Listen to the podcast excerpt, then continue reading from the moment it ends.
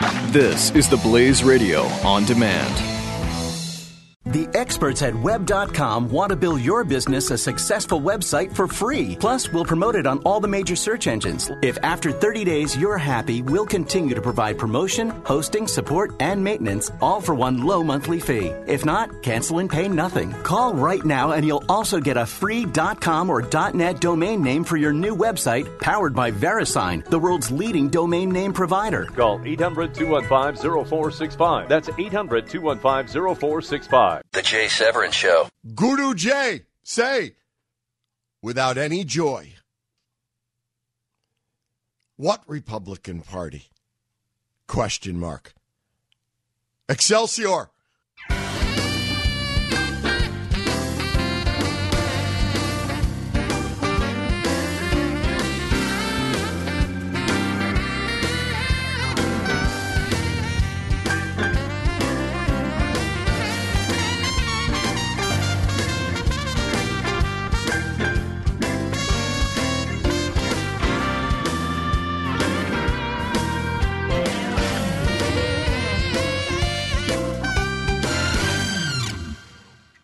TGIM. Welcome back, my broadcast partners, my radio family, my friends. I'm Jay Severin. We are the Blaze Radio Network. 1 900 3393. 1 900 3393. Or said another way, bum, bum, bum, ba da da da. Da na na na na na na na. You'll recognize the Nelson Riddle arrangement. Just in time. You found me just in time. Okay. I could continue, but I might as well go in the bathroom and sing. There'd be as many people if I do four more bars. Uh, four more bars. Let's go. Let's go to them. Let's go now. Guru Jay say to you, ibid, op, cit, uh, both Latin uh, abbreviations for the way Donald Trump would say it. I told you so. Uh, about two years ago on this program, and with regularity since, uh, we have been discussing what I believed to be not merely the notion, but the unavoidable, the unavoidable evolution or devolution of one of the two major political parties in this country, such that, and you will remember, I, I, I trust, maybe, uh, the way we discussed it was in the frame of an uncivil civil war. The Republican Party, 2016. This was long before any of the current candidacies existed or before most of them were suspected uh, by me, by you, probably, by most of us. But it was the composite picture at that moment of a party that, because of the internal forces, mainly, well, I, we don't need to go into that. Because of the internal forces, this was a party on the verge of implosion. And we have discussed combined hours here on the program. I hope, though, in chops of minutes that were actually fascinating and and entertaining, that it it was going to happen. It was it's, it is going to happen. There's almost no way it doesn't happen because people are not again going to put up, you know, a Bob Dole or, with all due respect to a man I respect and love, Mitt Romney. Too many people were not going to vote for. I mean, internally, and then again in a general election, there were just too many people that we're not going to do it anymore.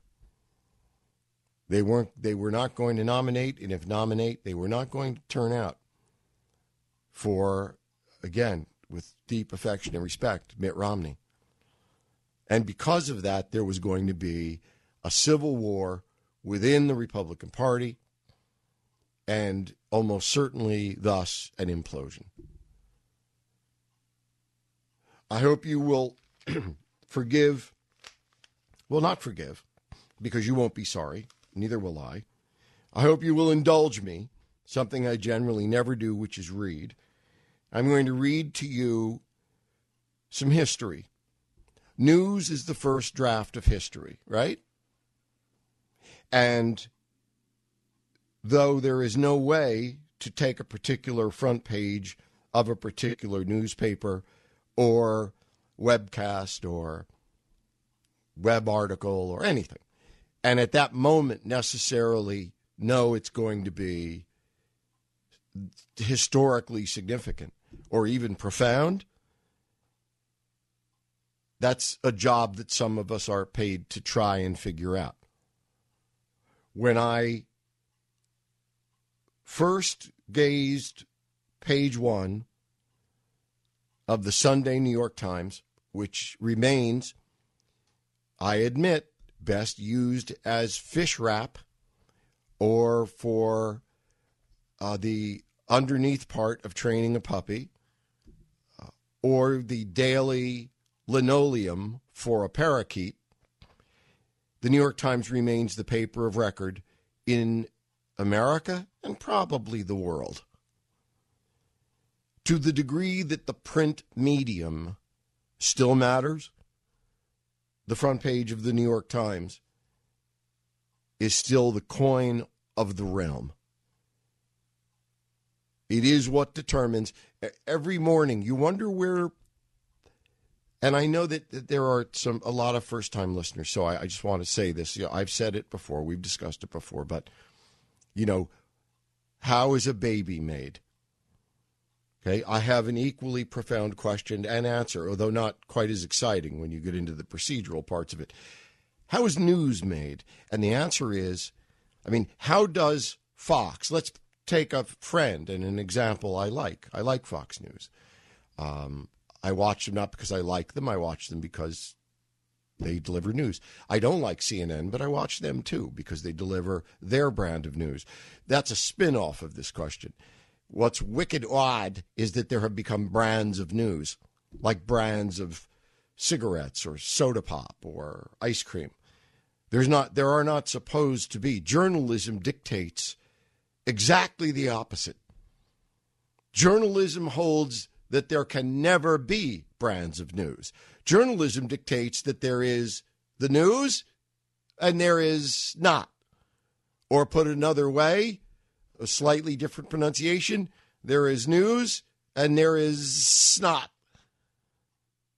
There's news and not news. The not news is snot. News, and again, back to Fox.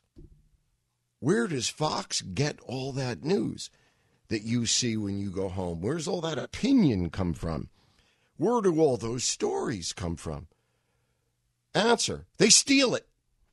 Because when TV executives come into their offices in the morning and they have their daily 9 or 10 o'clock uh, circa meetings, on the conference room table are a bunch of newspapers the New York Times is on top. The second newspaper is the Washington Post. The third newspaper is probably may, maybe a tabloid like the New York Post or the LA Times. But the print medium still drives to a large degree. It may not get the credit, and God knows that's why ink stained wretches, as they are proudly known, print reporters, truly resent blow dried 27 year old TV anchors who have never seen or done anything close to the news and are making, you know, $6 million a year or $12 million a year. and the ink stained wretch can't pay for, can't pay his mortgage because it's only newspapers and no one reads them or buys them anymore. I know this is a long winded preference, which means it will not surprise you, but it also means, I hope, if you are a partner here, you will know it is a, a necessary uh, preface to what we're about to discuss and conclude. Now, in a moment, we'll take our first break, but the subject of the first part of the show today is so called validation or verification of that fact we have been discussing for two years on this show. And that is the impending implosion of the Republican Party. The headline of the Sunday New York Times, page one, top story, says this GOP unravels as party faces Trump takeover. Roll that like a fine wine, spelled W H I N E. Let's roll that around on our palates like a fine wine for a moment while we take our first quick break, and I'll come back and share with you what the establishment, and this piece is the establishment, and it does represent very articulately what half of all the people who are voting in this country, at least half, think right now about that headline. The Jay Severin Show, only on the Blaze Radio Network.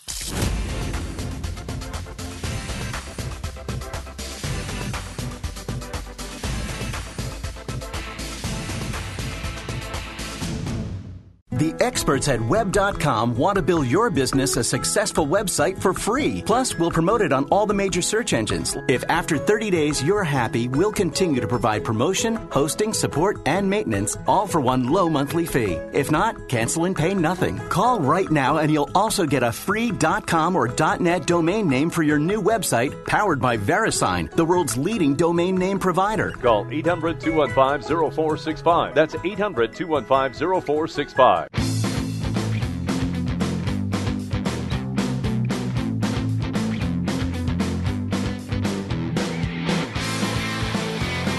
This is Jay Severin on the Blaze Radio Network. And you are my partners, and our partner line is 1 900 3393. I am going to want to know what you make of this.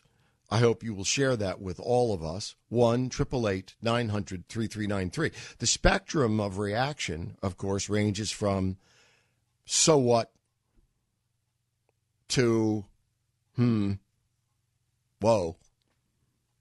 Okay, here it is. Front page, New York Times, Sunday morning, yesterday. Uh, this is a verbatim read, unless I say unquote. If I break out of it, I'll let you know.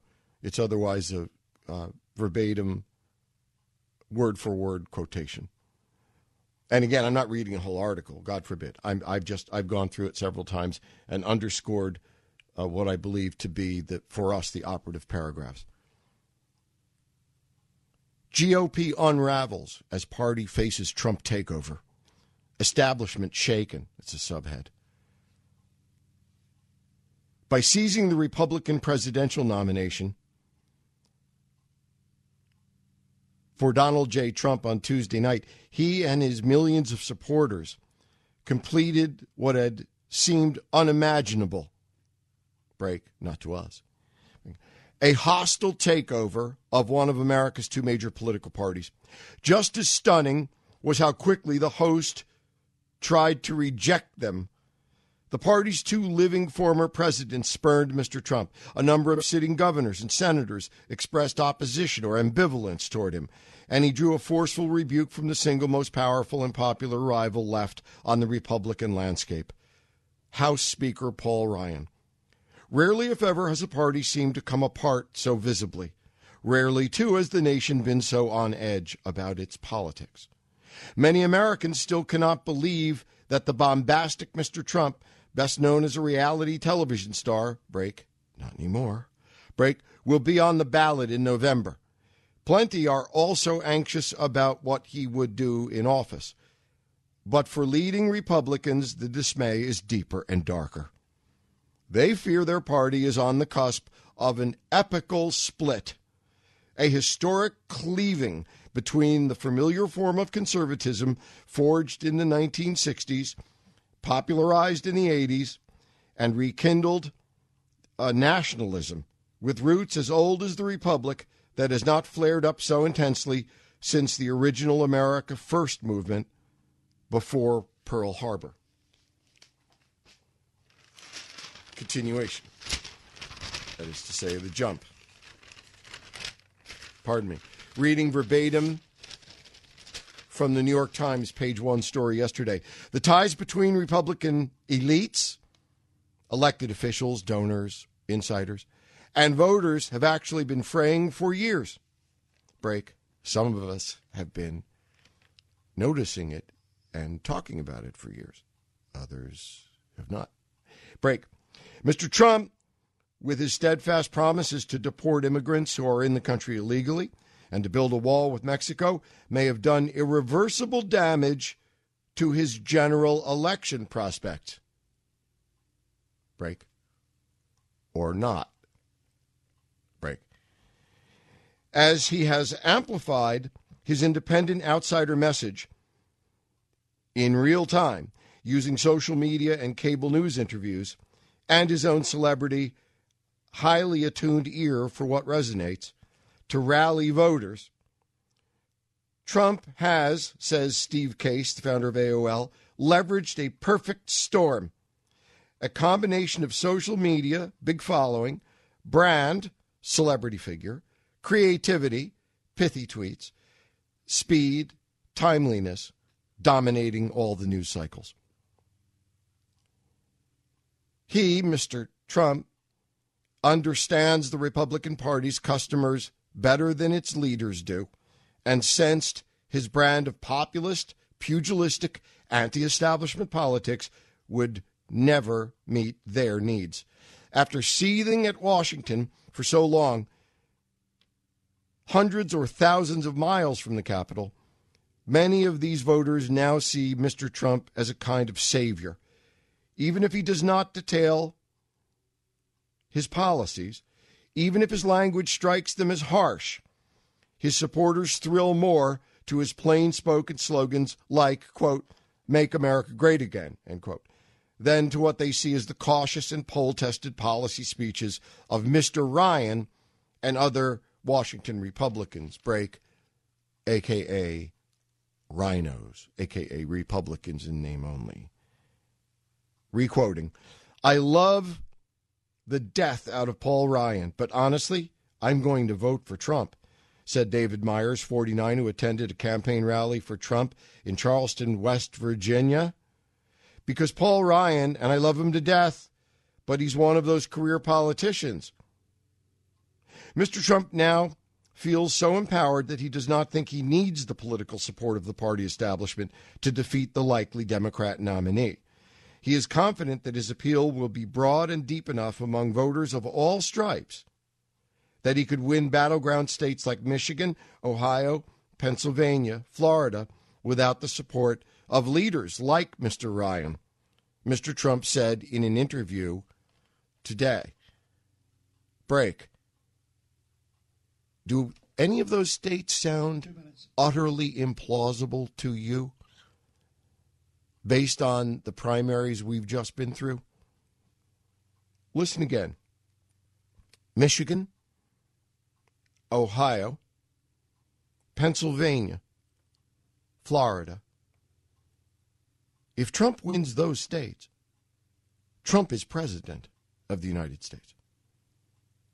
Requoting Mr. Ryan and House Republican leaders on Thursday. Mr. Trump said, oh, I'm sorry, before uh, his meeting with Mr. Ryan and House Republicans this Thursday, that means this coming Thursday, Mr. Trump said he would not materially change his policies or style to win their endorsement. Quote, everything is subject to negotiation, but I can't and won't be changing much because the voters support me because of what I'm saying and how I'm saying it. Quote, Mr. Trump said. The establishment didn't do anything to make me the nominee, so its support won't really make much difference in me winning in November, end quote. Break. There is the key to life.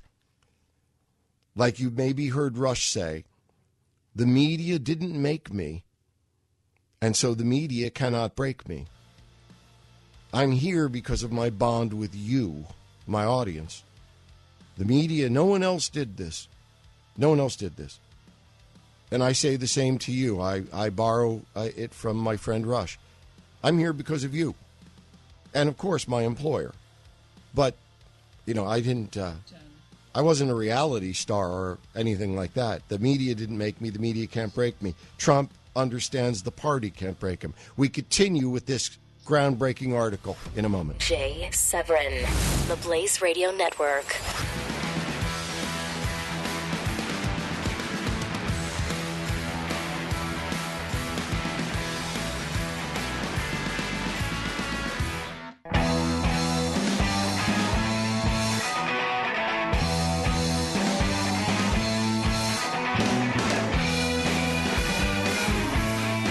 The Jay Severin Show on the Blaze Radio Network. 1 888 900 3393. What do you think? A fact is, the Sunday New York Times page one drives the news cycle. The news cycle begins on Sunday morning for the week. The Sunday New York Times page one drives that news cycle. It will be no surprise to you that the number one headline was this one GOP unravels as party faces Trump takeover. Establishment shaken. This is a, I'm keeping this newspaper for my kids because this is a historic newspaper headline. This is going to turn out to be a historic issue. What I'm sharing with you are selected verbatim paragraphs of a story which is the definitive establishment view. Well, I, I'll, I'll, let me withdraw and rephrase. It is an it is a definitive view. I think it's the establishment view, but it, it is a well, it is hell. It's the establishment definitive view of where the Republican Party is and where Trump is right now, and where we are politically as a nation, at least campaign wise election year wise. I continue. Verbatim read. If I say break, I'm breaking out of it to comment. Otherwise, it's a quote. Quote One reason Mr. Trump takes a skeptical view of establishment support, and we're finishing up here, another minute and a half or so. One reason Mr. Trump takes a skeptical view of the establishment support is that he does not believe much in the power of the Republican elite. He is the party's presumptive nominee, after all, because the political forces that once might have hailed his rise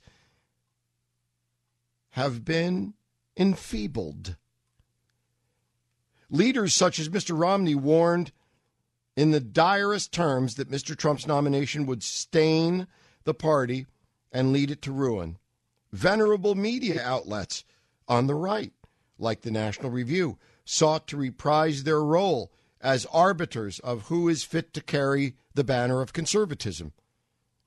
Their pleas all fell on deaf ears. Mr. Trump's arsenal was far more fearsome. Combining modern day fame and age old demography, he bypassed the ossified gatekeepers and appealed directly to voters through a constant Twitter stream that seemed interrupted only by television interviews. In so doing, he seemed to grasp that a new twist on direct democracy was in the offing.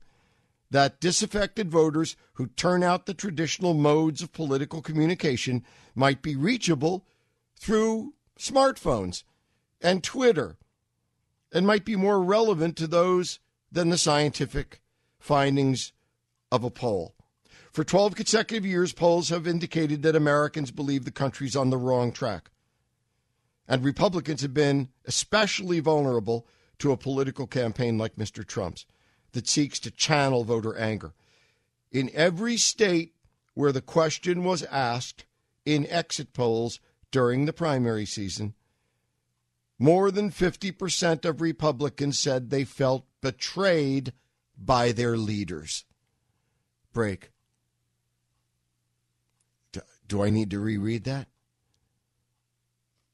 Quoting The economic deprivation of the last 30 years for working class whites, combined with growing social isolation, was very dry tinder, said a Harvard da, da, da, political scientist. It's a spark. Trump is the spark. Quote, the party has never been more out of touch with our voters, said Vin Weber, a former Minnesota congressman, acknowledging that Republicans could splinter completely. I don't know how you reconcile them.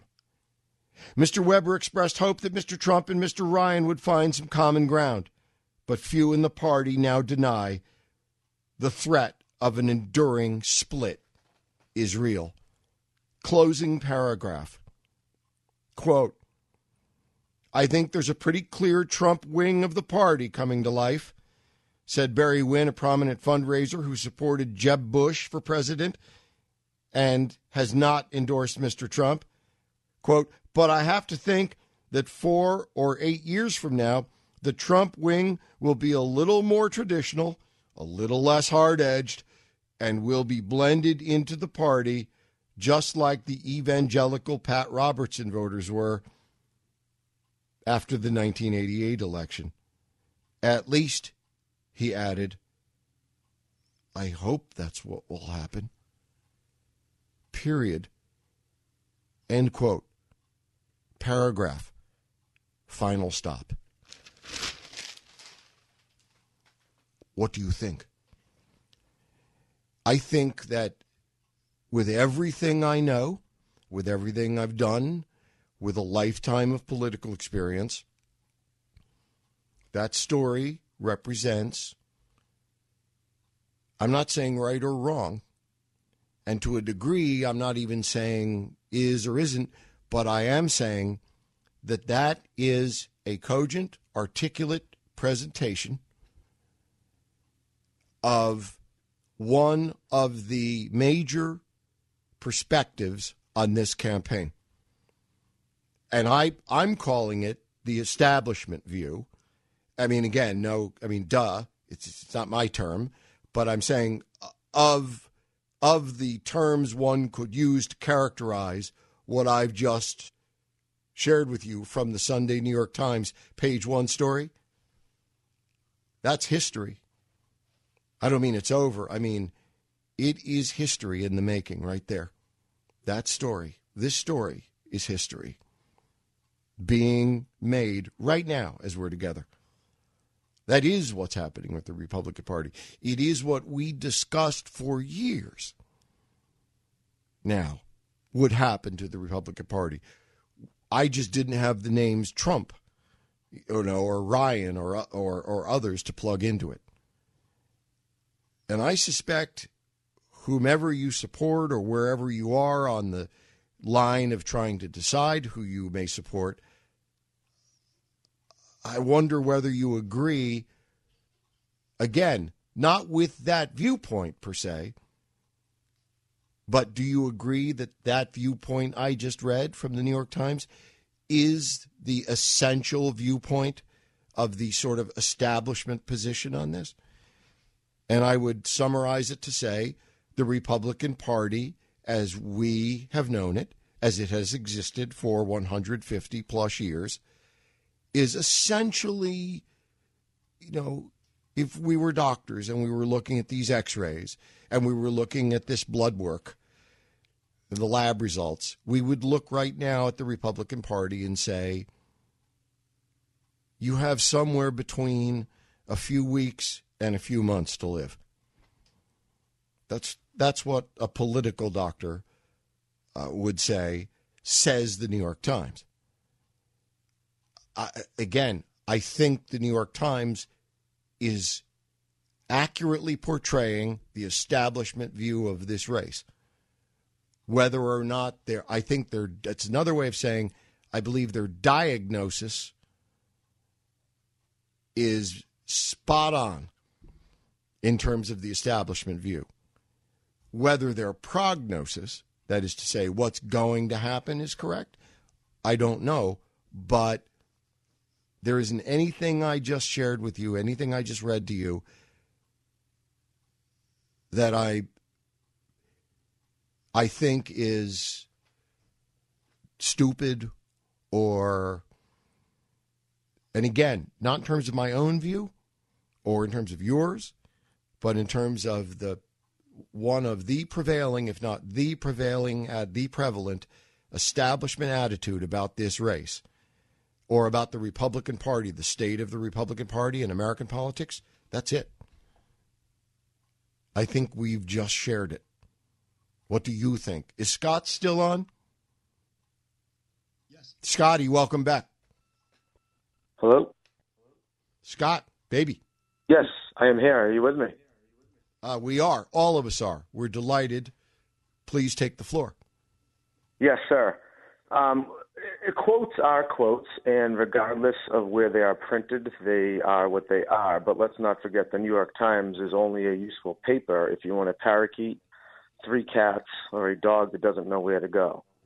Um, well, then, then in this case, we disagree because, as I've just said, I believe, based on my experience and instinct, that this is an accurate presentation of the establishment view of where we are at this moment. Not my view, but the establishment view. So, it, yeah, it wasn't an op-ed. This is headline, no, um, which is no, the most one. prevalent paper in the country. It is right. And by the way, what, what, your inherent, your insinuation holds. I mean, it is the New York Times. It's impossible to tell anymore what's op-ed and you know like what the editorial page is and what the page one is because for 25 years the new york times has been putting their opinion on page one so i that is certainly is true um, and Jay, I just wanted to say, last I talked to you, I, I said I have to call him and remind him. Well, remind him. Excuse me. Let me rephrase that. I, I whenever I call, I listen to the playback. You know, four hours later, and I totally missed your reference last call when you said Tubmans when referring to money. We were talking hockey, and I. Yes. So I listened to it four hours later, and I said, "How the heck did I miss that reference?" I would have totally ran with that and said, "What's next?" Well, you know, it was very new. Well, I like it. That's very good. I mean, it well, it was very there, it was you know? very new. I was taking a chance, and I, I'm not even sure I could get. I, I'm surprised I could fish the words out of my own mouth at that instant. But yeah, because I think it had just happened. But You you should have saw me listening to the playback. I think I might have punched the wall. I'm like, how did I miss that? Um, you, you know what Scott, I mean? We were talking here's something money. I can't miss: a, a, a satellite break. If you wish to stay, uh, you certainly deserve more time. If you wish it, it's your decision. We're coming right back. Jay Severin, the Blaze Radio Network.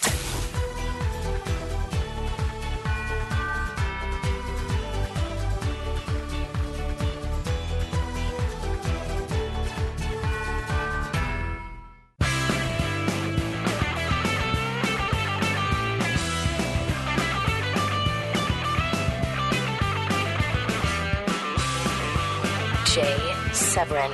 on the Blaze Radio Network. and partners one triple eight nine hundred three three nine three. Uh, I'm grateful that Scott has elected to stay. Scott, welcome back, my friend. And maybe Yes. I've taken the wrong approach here. Let us cease with this, at least in terms of good radio, this disagreeable agreeableness. Let me approach this another way. Evidently, you disagree with some of what the New York Times just said in this article. And I don't expect you to remember it, you know, verbatim. I don't either. But what what in this, whether it's its overall thesis or whether it's a particular thing you recall or an insinuation you took from it, an inference you took from it that with which you disagree, that you think is wrong It's not so much that I think it's wrong. Uh, like I said earlier, um, quotes are So you agree with the they're thesis basically just the they're Republican just Party- printing. They're just printing. You quotes agree with the all they're doing. thesis. The Republican Party is imploding. It's a circus, Ringling Brothers GOP, as I call it. it's a total uh, circus. uh, uh, ibid. But my question is yes or no. You agree with the thesis that the Republican Party is imploding? yes, yes, I do. And you further And- agree or disagree that Donald, the phenomenon of Donald Trump, uh, whether it's him by coincidence or whether it would have been someone else, is the principal wedge, the principal catalyst in that process? Uh, I would call Trump the byproduct of a defunct party. My my question What to do you would think be: is the do you think it's detonator? the- excuse me. What do you think is the detonator? I think Trump is the detonator. What if there's if there's. Really, an- I would call him the yeah. result of the explosion, not the detonator. All right, fair enough, fair enough. Well, I, I mean, I, okay, it's it's too I, that road. I think I think it's a great point, and the road of saying why uh, obviously leads to a lot of causes that we don't have ten hours for. So, point taken. You were going to say something. Please go ahead. Yes, I mean it's Jay. Where do we? I mean the GOP. What a disaster. My, my question to you, which I would like to make another point, but on a quick counter question to you Sure. would be: Do you think all of this is healthy for the United States as a country and the Constitution overall? Forget parties, forget everything. How about constitutionality, the best interest of the people? Is this Yeah, healthy think- or not healthy? It's a great It's the quintessential question, Scott. I, I, I, I thank you for it and and uh, and honor you for it. It's a great question. Uh, I think the answer must be it is statutorily healthy, and by that I mean if it if it's happening legally, if this is what voters want so far, then it can't be a bad thing. Now I recognize that's a sounds like a very Pollyanna-ish and stupid and naive view because, as the distinction you've made, product is going to have everything to do with this. You know, are we going to end up wearing Mao caps and goose stepping around Rhode Island, you know, in 10 years? It, it could have to do with this election. So maybe it's a very stupid answer, but my answer is what's happening so far is constitutional. It seems to me like a vetting process, like a, you know, like the body is expunging, uh, uh, you know, unwanted chemicals or something, like a cleansing system. And as long as it's legal and constitutional and it's the voice of the voters, it's hard for me to argue that it's bad. Scott, we, we have to break. Uh, something I rarely do, uh, and you rarely do too. But if you want to stick to answer, it's up to you. We'll be right back. The Jay Severin Show, only on the Blaze Radio Network.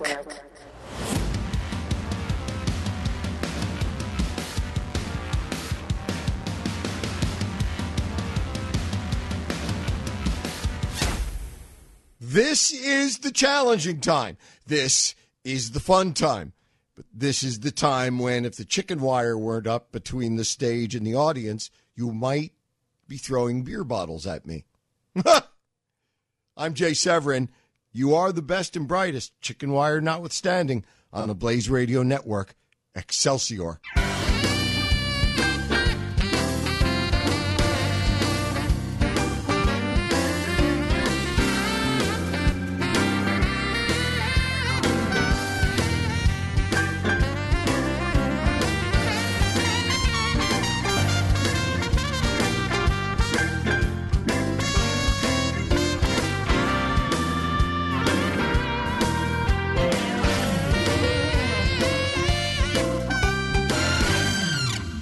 Welcome back, my broadcast family and my my friends.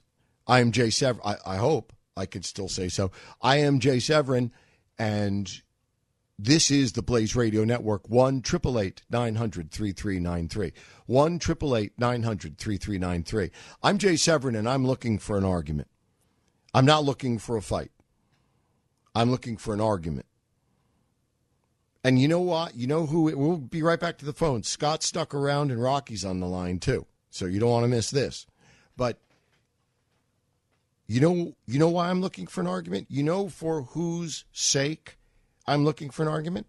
Well, mine, the country's. I've there, there are many on the list. You know who's the number one beneficiary of having this argument? You because if Hillary Clinton becomes president of the United States, a voice, someone close to you, or so close that maybe it's just a little voice in your head, will say to you, did you, daddy, mommy, or self, did you do what you might have within your admittedly limited but constitutional power as a citizen to prevent this? Because one of the things I fi- that I'm finding is that you know they used to say that there's a Bush derangement syndrome. There, there, there was. There still is. And of the two derangement syndromes, I can absolutely perfectly outline and see in my mind. One is Bush derangement syndrome, which is defined as, you know, anytime anyone mentioned George Bush, there are people who would just flip out. And you would say, okay, here, here, take these Valium and this martini and come back in half an hour and just tell me why you're flipping out. Because you are the world's foremost authority on your opinion. So we have we have a world authority witness here. You. You being the world's foremost authority on your opinion. I say to you here and now, today, there's another syndrome. It's Trump derangement syndrome. Nota bene, I am not saying that there's anything wrong with anybody who opposes Trump. I'm not saying there's anything wrong with opposing Trump. Trump was not my candidate. I'm not endorsing Trump. I'm not making a case for him. I haven't. I, what I'm saying is, what I'm waiting to hear is rather than people flipping out, you know, there are legitimate reasons to be against any candidate. I want to hear them. For instance, you believe that someone will do damage to the Constitution of the United States and thus is unfit to serve. Bingo. Or, and you must ask yourself, will they do more or less damage than the other choice to the Constitution of the United States? That would be a really ugly choice, but it would be a choice nonetheless, would it not?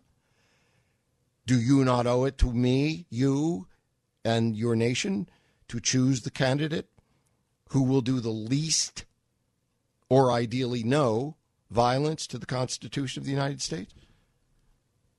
We're talking liberty and freedom, and the choices are Hillary Clinton and Donald Trump, and we're talking liberty and freedom, and we're talking Hillary Clinton or Donald Trump, and you're more worried about Donald Trump?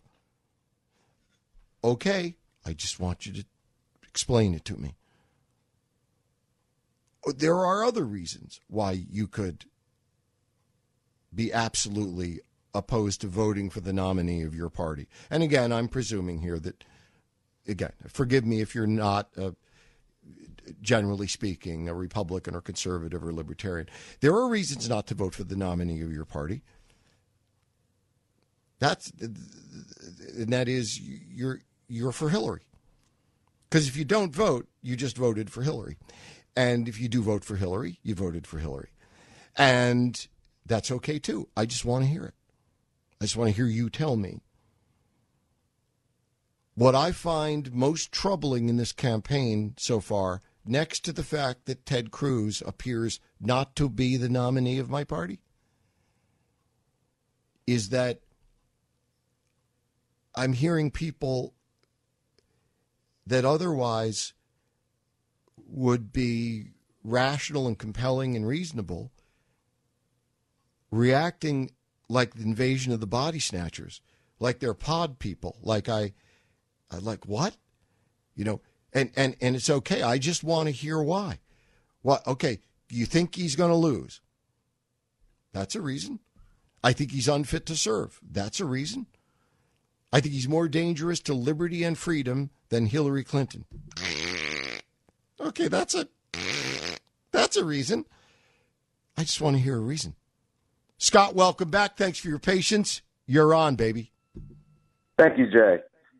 Um, before I just close out my opinion on the GOP circus, I want to just put in a little comedy, if I could. Remember our Harriet Tubman reference that I missed a, a yes, week ago? yes. My question to you is I will bet you a martini at the Boston Garden in October. Now, mind you, that may cost one of us $49. Let me see. I will bet- Let me see. what sport would we be watching? Yeah, let's Certainly not right? hockey. Yeah. My question to you Okay. would be this: Who do you think the liberals will put on the twenty dollars? We have Harriet Tubman, which, by the way, let's show some respect to her. With all due respect to the listening audience, I do not know what she did. I assume it's noble. Um, I don't know why Yes. she is on the ten. What that's you Civil know what rights pioneer. Af- African American woman who I believe was principal in the formation uh, and choreography of the Underground Railroad uh, to to free and and get to freedom uh, ex- escaped slaves. Uh, uh, genuine American hero, civil rights hero. Very good. That's great. That is great, and I totally commend her on that. Although I don't think she's listening. Right? That was in what the fifties. I would think. No, no, no, that would that would Oh, be phenomenal. That would be two absolute phenomena associated with her, uh, with her reputation. No, she'd have to be about seven hundred years old for that to be true. Oh God, excuse my ignorance. Then see, no, no, no, no, no. Sorry. No, she, I, I, look, hey, I added to by mine. I can't tell you, and I ought to know. I can't tell you her lifespan, but I believe she uh, passed in the late nineteenth century or early twentieth century. Okay, well, here's my martini bet. Who do you think the right. liberals will, will put on the twenty dollar bill first? A Kardashian or a Jenner? Who's That's a great question. first? It's a great question, Scott, because it's really a matter of the the power of the lobby. You know, um, right now the news of the day is that the federal government, in your name and mine, is suing the state of North Carolina, and by the way, via that suit, is suing all states of the United States. But by definition, the, the Justice Department of the United States has is conducting what it regards as the most important business by direction of the President of the United States, and that is that men can go into the women's room Oh God. and uh, whip it out uh, when when my Disgusting. daughter or your wife or your girlfriend or both. When you already have your problems, you already have a situation on your hands. Would Uh, you agree that that is so liberal? Is this not the most liberal agenda you've ever heard in your life? I find it repulsive. y- you know that it's right. You're right. And what's sad about it is that is not what liberalism means. You know, John Locke is what liberalism means, and and and I we won't get into that. But I mean, liberalism is something that probably you are and that I am at root. But again, the lexicon, terminology, vocabulary of politics is ever shifting and in many ways uh, very, very dishonestly. And so, because they know words mean things, the minute a side of the argument becomes, I'm pro choice, you know, I'm not pro abortion, I'm pro choice. You Hey, know, Jay, I know you have Rocky on the line, and I'm looking forward to listening to him as well. He's a great caller of the show. But if I he will you could please grant appreciate those the time- sentiments, as I'm sure he will express. If you could please grant me the time to uh, ask you another question. I have to break, two. so you got 30 seconds. I- I'm briefly saying, I think that emphasizes the importance of this election because that's probably going to get kicked up to the Supreme Court at some point, and that just under underlines the Yeah, importance. and of who's going to be on the Supreme Court? Yes, exactly. Like hopefully, Who's Cruz going to appoint? The, who's going to? I'm sorry, appoint the next two to three to four justices of the United States Supreme Court. Now, a lot of people Trump don't want it appoint to be. A lot of people, Scott, don't want it to be Donald Trump. I appreciate that, but you want it to be Hillary Clinton. Oh. This is Jay Severin, Severin. on the Blaze Radio Network.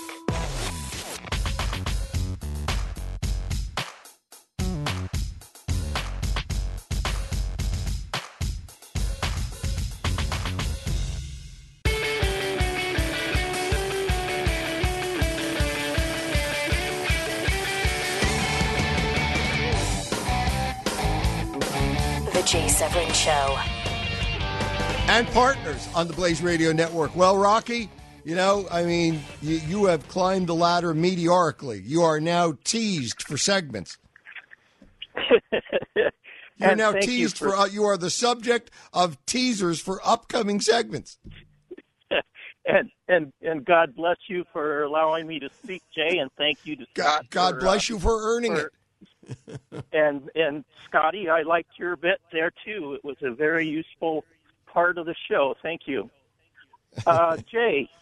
Your uh, your questions uh, and the and the article that you read, perfect, perfect for today. Um, I have I have to say, I think that uh, the article was right on from the vantage point of the establishment GOP. And we have to Right. understand other groups. Uh, it may not Right. be our opinion, but Right. Like right. If you want to know what the other, opinion. the other, or another major, and I think it's like the other major, or you know, one of two or maybe three major viewpoints, you know, being held right now in the country among interested parties. That's certainly one of them, and I think from their vantage point was well put. Not right Yep, necessarily, on. but well said. With that as a backdrop for uh, Yep. I have a I have a question for you. At first, I want to make a little bit of a statement. We have said for a long time that Hillary Clinton is like really not liked. I mean, people really don't like her on the Democratic side. And if you take Donald Trump, he has this widespread. The people who like him love him, and the people who don't like him hate him. He has like Yeah. the really worst I mean, the worst ever. If you look at it plotted on a plot chart, he's like way down to the bottom, like not even close to anybody else. Yep. So, And you know, you know where the and- real clear average of major polls has him right now. uh, no, I don't. Before I answer, would you agree that he's probably, well, not probably. It's plausible, is it not, that he may be at his lowest point right now? Yeah, yeah. All right. I think so too. I mean, I think so. I'm not sure. I think it's plausible. It could be that after he gets out there, more people will hate him. So I don't know. But I think it's plausible, Rock, that he's probably at his nadir right now. But that having been asked and answered, the the real average politics of the average political major reliable polls right now has Trump down six percent. That's That nothing. sounds right. It's Yeah, nothing. that sounds right. And It's I don't May. I, like. yeah, and like you said, I think it only gets worse because while we were in this uh, sort of feud, this inner feud within the GOP over Trump and uh, Cruz, I think that uh, quite likely that made his uh, followers uh, more supportive of him. It was it was a cause, and now that that's gone, now he's going to have to shift that uh, blame and that anger over to Hillary, but I don't think it's going to work quite as well for him. And uh, so I, I, I want to ask you a question though. Yep. Would there ever be, and I have to, I'll throw a disqualification in for my own question.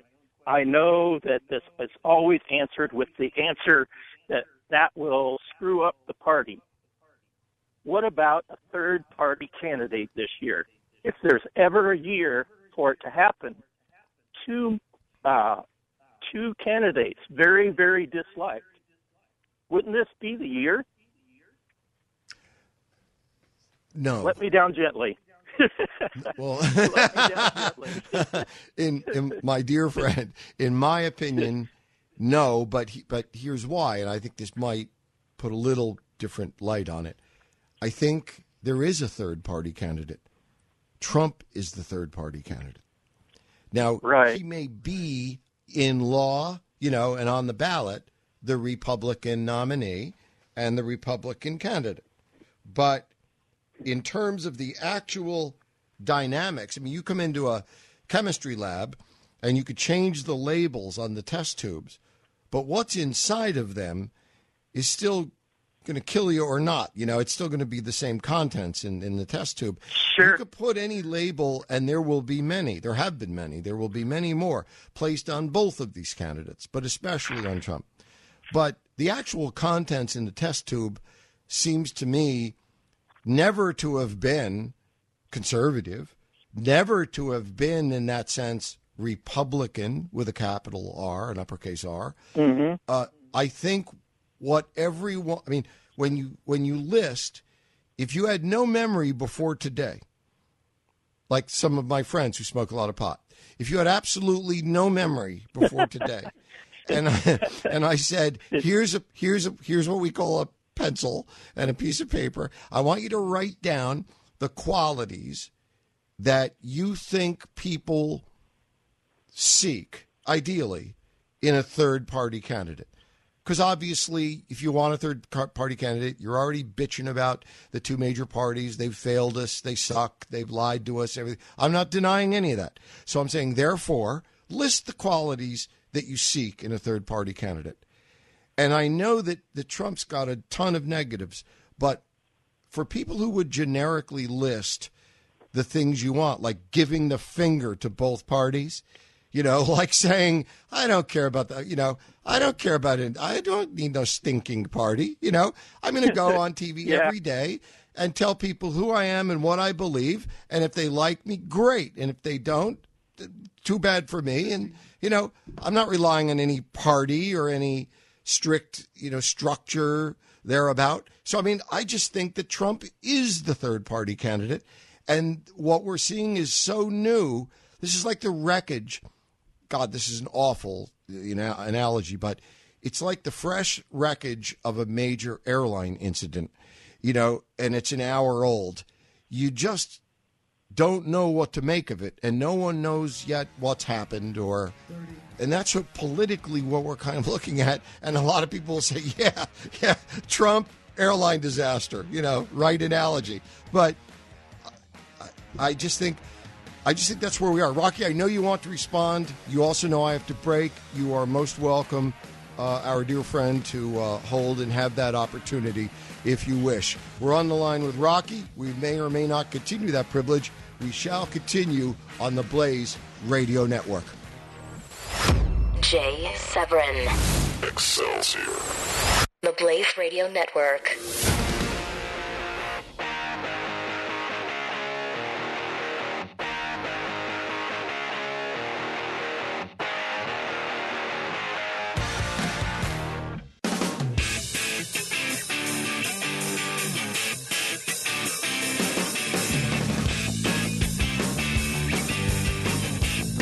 Is The Jay Severin Show. partners on the Blaze Radio Network. 1 900 3393. As we uh, welcome back Rocky, let me tell you, if you don't already know, Jeb Bush. Who? Yeah, exactly. Jeb Bush formally said earlier today, uh, I, in, in essence, this is not a quote, but it is the, believe me, this is the essence of what he said. He's not fit to serve. I mean, he used the word temperament, constitution. Can you imagine Jeb Bush? The first evidence ever of testicles on Jeb Bush. That he has the testicle, he has the gonads to utter the word constitution. I should wash out his mouth with the Mexican word for soap. Uh, oh man, there's a line here, but the laughs I might get from it are not worth a career. Uh, Jeb Bush, Trump's unfit to serve. I won't endorse him, which means he joins the rest of the Bush family, one member of whom I would lay down in front of a train for right now. Uh, although I agree with Newt Gingrich that says a lot of the Bushes and Mitt Romney and a lot of other people owe an awful lot to the Republican Party. As what? A moment of silence, please. Okay. Uh, they owe they owe an awful lot to the party, who has done an awful lot for them, and right now they owe more to it, i.e., to its nominee, than the elite posture of being above it all and taking a dump on the presumptive nominee of the party, whomever it is. And you know what? As usual, there's something to be said for what Newt say. Rock A. Hey, Jay. So uh, The chair recognizes the gentleman from the cosmos. here's my problem. I'm this guy that just never gives up. Rocky, we only have. Did you look at the clock? Wait, come on. No. What's the? Well, well, the- we only we've only got about 23 minutes. Here's your problem. We you know, we need a marathon show for that. I'm sorry. My problem couldn't help it. I can't I can't give up. So like I got to keep on looking for hope. So where are we going to find hope here? I believe I believe that the GOP party has imploded like you said. And I believe that Donald Trump is responsible for it. And I believe the GOP party has had an establishment type person all the way back to Ronald Reagan. Are they really going to allow Trump? Do they have a choice? Is there any That's- that- alternative? As as that old bullfrog, self-described, um, oh my, one of my favorite actors, the original Captain Bligh in the original Caine Mutiny, big big fat guy, uh, in Advise and Consent, Oh. The Allen Drury book, uh, the senator from South Carolina, Seab Cooley. Uh, what's his name in real life? He's dead now. Great actor. Can't remember. He leans forward and says to a fellow senator, "That's uh, is a question." And uh, Rocky, that's uh, is a question. Will the Republican Party, what's left of it, will the bones? It remind, It's like going to the Museum of Natural History in a major city, and they all have skeletons of T Rex, right? Right. And you know, and right now that's the Republican Party. At first, it's going to look big and scary, and then you realize it's only bones. And Right, what, what? What? Go ahead. no, no. Uh, but I understand the analogy. It's uh, it's it's it's big and scary, but it can't do anything. Well, so I wonder, move. what can, can they stop? Exactly right. You intuit correctly. Can they stop anything? I mean, will they allow it? What would they have to do? And I don't, you know, deny it's a real possibility. But I've been wondering about this. We've been talking about it. What's up here with this, you know, good cop, bad cop, where Ryan attacks Trump, but Reince Priebus says, oh, I love the guy. He's our nominee. Yeah. They're good. They're good cop, bad cop in this. One's slapping him around, and the other one's trying to make love to him. Now, what's up with this? You, know, are, are they planning to? Are they trying to create a situation in which they can say, "All right, I've had it. You know, you've finally done it. Now you've done it." And and Reince Priebus can try to deny Trump the nomination by jiggering around the most fundamental rules, the democratic rules which have you know prevailed on the Republican convention.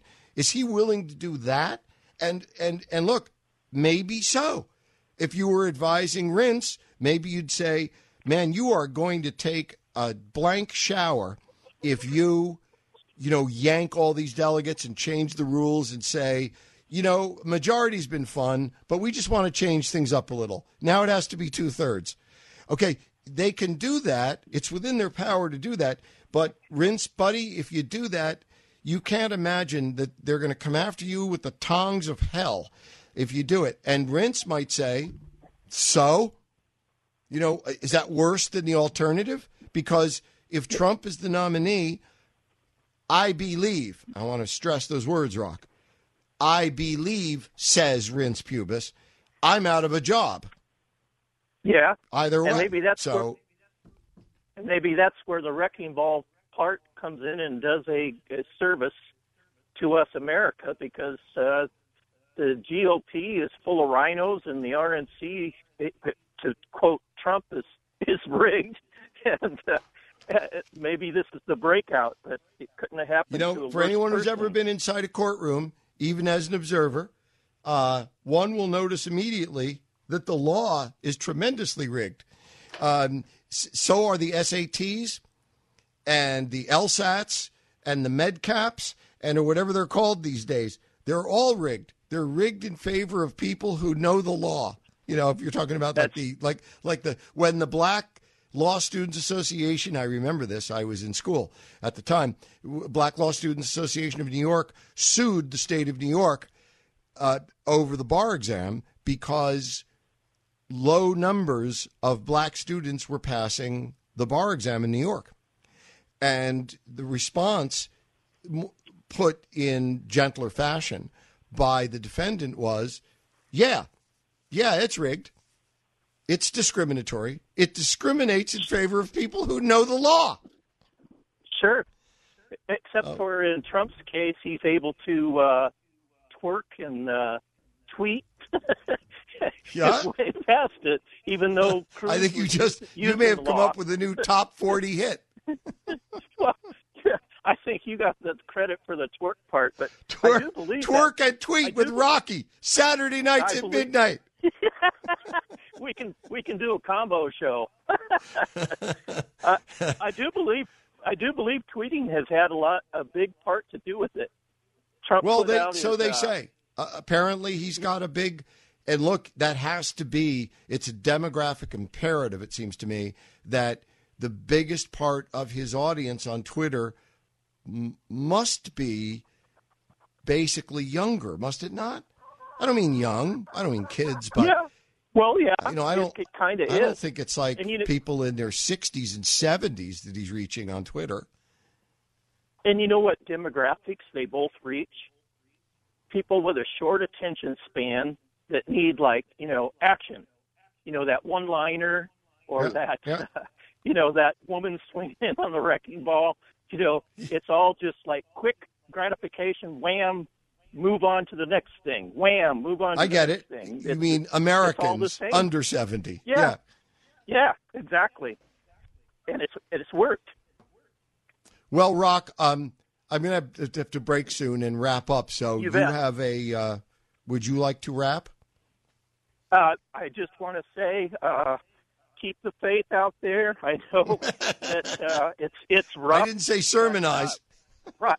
No, Rocky Rocky will be going to the polls tomorrow, and I'll be uh, pulling uh, the lever for Cruz. So yeah, hey, I have a question for you. Now, now, I'm sorry. Now, now, see, now I got to grab you back now and say, no problem. are you not haunted? I am by the prospect of if tomorrow Cruz wins in Nebraska and Virginia. Yeah, about Yeah. what might have been or what might still be. Remember, he Yeah. suspended his campaign.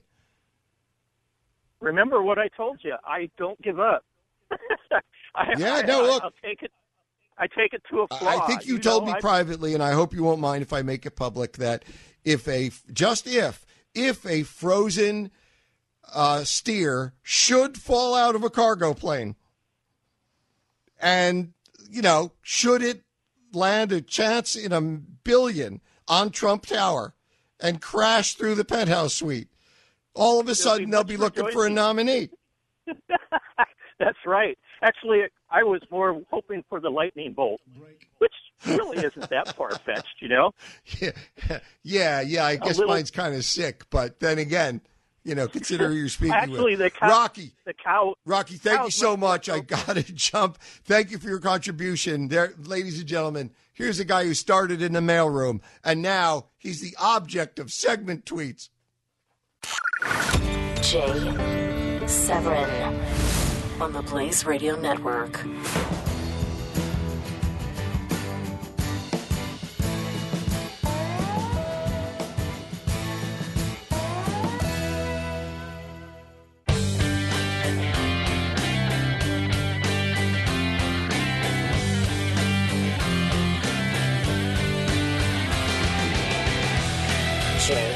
Severin.